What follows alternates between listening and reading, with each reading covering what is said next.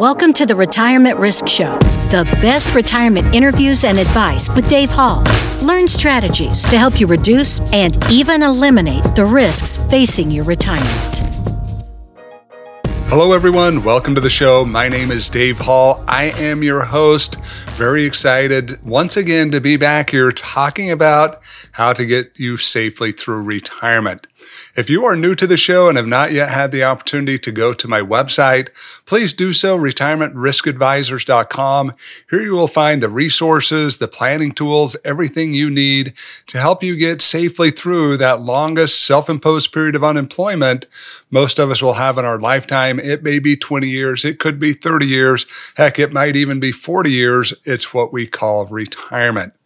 Today, it's my opportunity to take the show over. Usually, I have a guest on here that shares great information to help you get safely through retirement. But today is my one time of the month where I get the opportunity of talking about what's on my mind, sharing information that I believe will help you from the research that I've done throughout the month, from seminars maybe I've been on, other books that I've read, all these type of things. It's a great opportunity for me to really try to connect with you on things that I believe are important as we get into your retirement.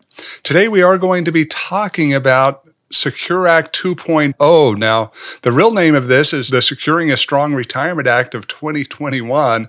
Unfortunately, everything did not get completed in 2021. Therefore, it wasn't until March 29th of 2022 that the House of Representatives voted 414 to 5. Only five people are against this in favor of the Secure Act 2.0, as I'll refer to it.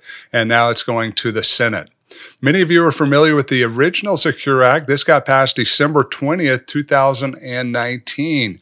There were a couple of things that, that really impacted most of you, a number of changes. Uh, some of them, many of you would not even be familiar with, but a couple of big ones that the original Secure Act changed. And number one was moving your required minimum distribution age from 70 and a half years old up until age 72. And the other big one that has caught a lot of attention is uh, removing the lifetime distribution tables for RMDs for beneficiaries. They put in a 10 year rule where those uh, retirement assets out of that IRA were going to have to be distributed within a 10 year period for beneficiaries for those kids that were inheriting those, uh, those IRAs. The stretch IRA got taken away. So those were big ones. Uh, here in this plan, we've got 45 different changes. I don't have time today to go through all 45 changes, nor do many of these things even apply to most of you. Therefore, I've picked the top 10 that I'm going to be covering today, give you a, a snippet of what's gone on inside of this bill and what we might be looking at if the Senate ends up passing this by the end of the year, which many people believe they will. Now, there may be some changes or adjustments to the plan as it currently stands but we're hoping that we will have Secure Act 2.0 in place by the end of 2022. So if uh, you do have interest in additional information, if you'd like to do some more research, we'll try to include information in the show notes where you can get this. If not, you can search online for a summary of the Securing a Strong Retirement Act of 2021 and get a summary that will go through all 45 items that we don't have time to talk about, those other 35.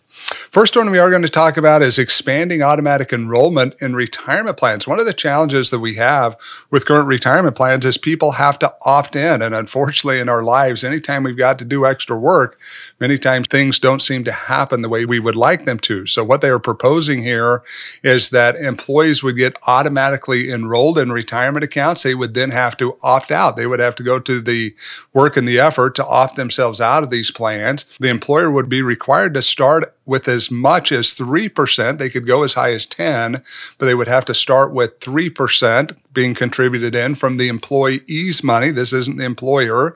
They would have their match as well, whatever that might be, but it would take 3% out of the employee's funds, put them into the retirement account, and then each year that would be increased by 1% until they got to 10%. So if they started at three, take them seven years to be able to get where they needed to be. If they started at five, five years, or if someone decides to start at 10, they could just stay at 10.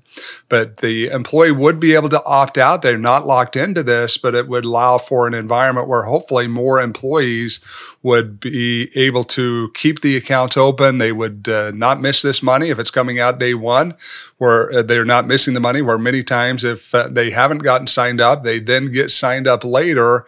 All of a sudden, they realize their paycheck's not as big as it used to be, and they oftentimes don't like that. So I do think this is a great change, something that could be very helpful to getting more people putting money into their retirement accounts in an environment where we need more money going in. Unfortunately, America is not saving at the levels that they should be.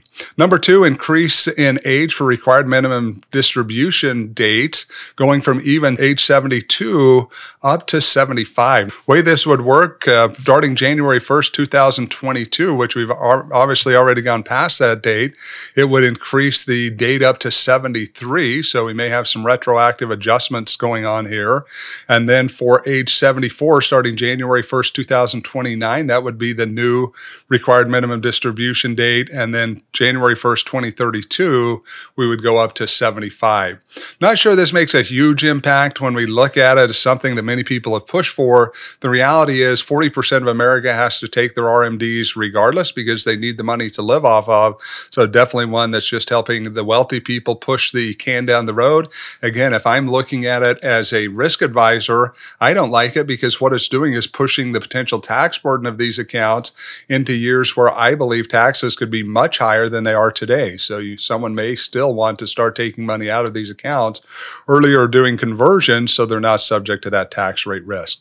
Number three, index IRA, index IRA catch up limit. So if we look at the $1,000 catch up contribution that you can make once you turn age 50 or older, they're talking about indexing this amount, which would be great. Most things in the government are indexed, especially when we look at tax and investment side. One of the others that has not been is the Social Security thresholds.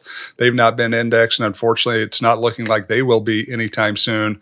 But I do think this could be a great thing. thousand dollars isn't impacting someone's retirement that much, and even if we index it, goes up uh, eight percent, getting thousand eighty dollars, not a huge number, but still, the, the higher we can get that amount over time, the better off we're all going to be. Number four, higher catch up limit to apply to age 62, 63, and 64. Now, I do like this. Uh, it's probably not long enough, in my opinion. I do believe that it probably should go to age 50. What we have is a number of people that are not saving enough for their retirement. But what they're proposing here for 62, 63, and 64 is that rather than making a $6,500 catch up contribution into your 401k, you would be able to make a $10,000 catch up contribution. And for those simple plans where you're currently able to do a $3,000 catch up contribution, you would then be able to do a $5,000 catch up contribution. Again, I think it's a step in the right direction. It's helping get people maybe in a better position where they can have more money set aside for their retirement, but I still don't think they're doing enough. Three years of an extra few thousand dollars is not going to make a huge impact on someone's long term retirement. Number five, treatment of student loan payments as elective deferrals for purposes of matching contributions. I do like this one. This is where they're saying, look, if you do not have enough money to contribute to your your 401k at work, go ahead and make your contributions, pay your student loan debt off, have that be your contribution. Your employer then would match that payment. So whatever they were matching, if you had made that payment into your 401k account at work, they would then be making the same match against your student loan payment. Again, I think this is great. Uh, obviously, student loan debt has been a topic of conversation for many politicians.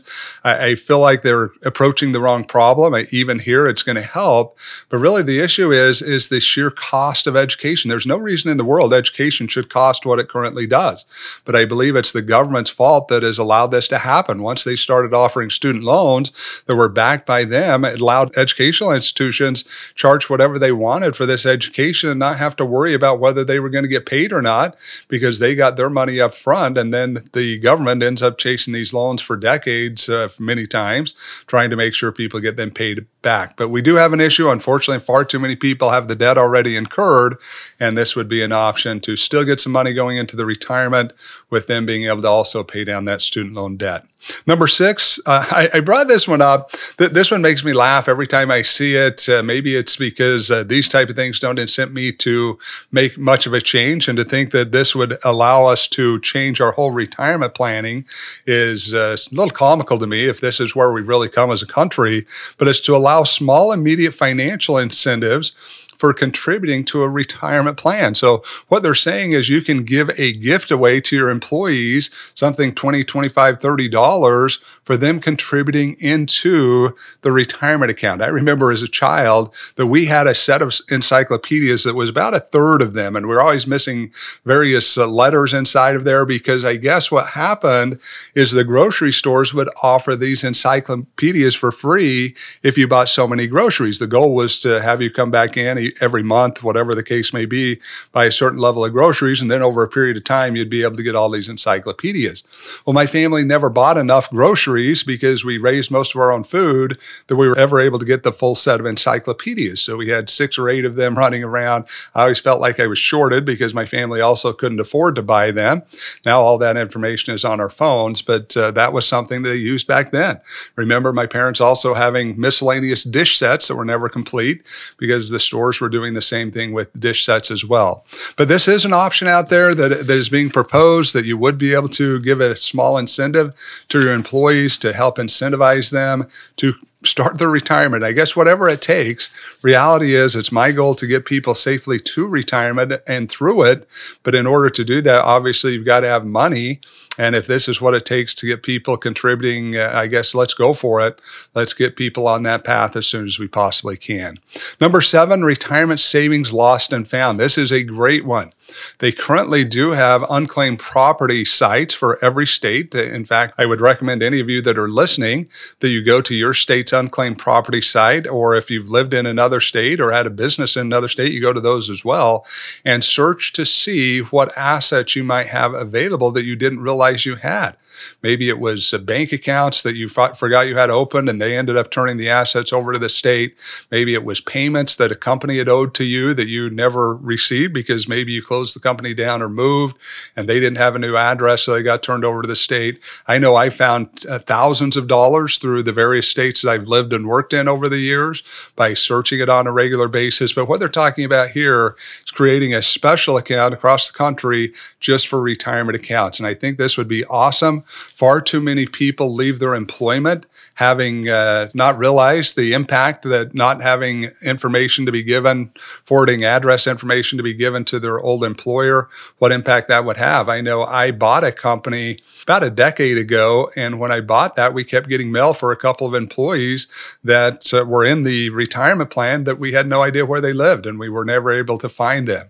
So they had assets available to them that they didn't realize were out there or themselves didn't know how to get back in contact with the company to be able to get that information. So again, something that I think needs to be done. Uh, we do need to make sure that people get access to the money that they've set aside, that just because they left the company, they moved, they did these type of things, should be no reason for them not to be able to get access to all that money over time. More than 50% of CPAs will run out of money in retirement, and this number is projected to grow because of risks like inflation, increased longevity, and rising healthcare costs. Retirement Risks Advisors has the perfect solution to help CPAs make their money last as long as they do. Learn more by signing up for our flagship webinar, Getting Safely Through Retirement. In this webinar, we share the top 10 financial risks CPAs will face in retirement and what can be done to reduce or eliminate each risk. To get started, visit retirementriskadvisors.com slash safe. Number eight is a simple and SEP Roth IRA option. Currently, if you have a simple plan or a SEP plan, you know that there are no Roth options inside of these. They're talking about changing this. The SEP plan, one of the biggest reasons there is they are all employer contributions. And currently, for the employer contribution portion, it cannot be a Roth. But for the simple, it is employee contributions, but yet there's no Roth option available. So they are talking about changing this Again, I think it's a great thing. Every account should have a Roth option. In fact, it is my belief if you've listened to any of my podcasts, been on any of my webinars, the tax rates are going to be substantially higher in the future and that we all should be taking advantage of these Roth accounts. That even though it may seem that we're paying large amounts of taxes now. There have only been four other times in the history of America, going back to 1913, when taxes were first brought about, that taxes have been lower than they are today. And we know that January 1st, 2026, taxes will be going up. And if you've been on any of my presentations where I've talked about 2030, you know, that's the year I'm really looking at. That's when I want to make sure my clients, those I love, friends, family, they have their Roth conversions done because it's my belief that we will see tax taxes substantially higher because it's estimated the national debt will be at 60 trillion by that point. We'll have Social Security at 2035 that will be going broke, so it'll need to have changes made. We've got Medicare that will run out of money, Part A in 2026. And we've got interest rates that are going up. So we're going to have some cash flow issues that we're definitely going to want to uh, get on top of uh, as a government. Unfortunately, that doesn't happen as quickly as it should. So therefore, we individually need to prepare ourselves and try to get ourselves into a Roth environment where we can pay those taxes right now at historically low rates. Number nine, certain retirement plan catch up contributions required to be Roth contributions. Another one that I think is great that if you are putting money into a catch up contribution, you reached age 50 and you're trying to put excess money inside of there, the, those retirement account, that being those retirement accounts, that you would have the opportunity and, and even be required to put that money into the Roth account. Now, the reason for this is as part of the this Secure Act 2.0, there's a number of different sections. In fact, there's six different sections, anything from you know, compliance, dealing with the revenue generation, which is what the Roth segment is that we're talking about now. We talk about coverage and increased retirement savings, all kinds of different aspects of this. But this is in the revenue generating. That is why they're suggesting that catch up contributions be required to go into the Roth account. Again, I'm all for it. I know even if you're in the highest bracket at 37%, it may seem like a lot of money, but understand when we look at it that if taxes do have to go up, and when we look at standard retirements, our gross income, yes, it may be lower, but oftentimes our taxable income's higher because we've lost deductions, that it may be a great thing for us. So once we get that burden off, we don't have to worry about it either. We can know that our money's our money. Whatever's there, we can spend, and we don't have to worry about our business partner ending up taking whatever portion of that they decide to take as we get to a point where these taxes have to go up. The 10th one here, optional treatment of employer matching contributions as Roth contributions. So this is another one that, that I really like, and that is having the employer contributions now be available to be treated as Roth contributions, where they would be able to grow tax free, be able to get distributed out tax free. They haven't put in detail what that may look like because obviously there's going to be a tax burden that's going to have to be paid for those contributions going into there. I, I assume the employee will probably have to be the one eating that cost. Maybe not. Maybe they'll structure it where it will be an additional benefit that will be covered by the employer. But I do do like this. Anything that's got the name Roth attached, all of you should like if you're looking to get to a safe and secure retirement because it's not just about taking tax rate risk off the table. Many times it's allowing us to put products and investment tools inside of these tax free accounts that will allow us to eliminate many of the other risks we're dealing with as well, whether it be sequence or return risk, longevity risk, withdrawal rate risk, any of these things that, that I talk about on a regular basis. Those are the top 10. Again, I, I mentioned 35 other changes that I did not cover. If you want to get that information, either look in the show notes or go online and search a summary of securing a strong retirement act of 2021. I do hope that it gets put in place before the end of the year. It looks like this year it's going to happen. We thought it was going to happen last year, and then too many other things got in the way with Build Back Better and the challenges they were having trying to get it passed.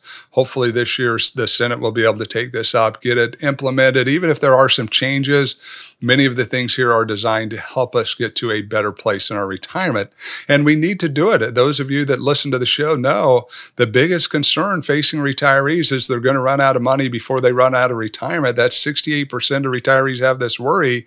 And the problem, unlike most things that we worry about in our lives that never happen, this one is happening. Over 50% of Americans are going to run out of money before they run out of retirement. So we do need to do a better job of putting money aside. We then need to do a better job once we have that money of protecting the money and creating a plan that will allow us to reduce or eliminate the various risks we're going to face in retirement. And by doing so, we can get ourselves to a point where we can enjoy those retirement years where the market can drop 20, 30, 40%.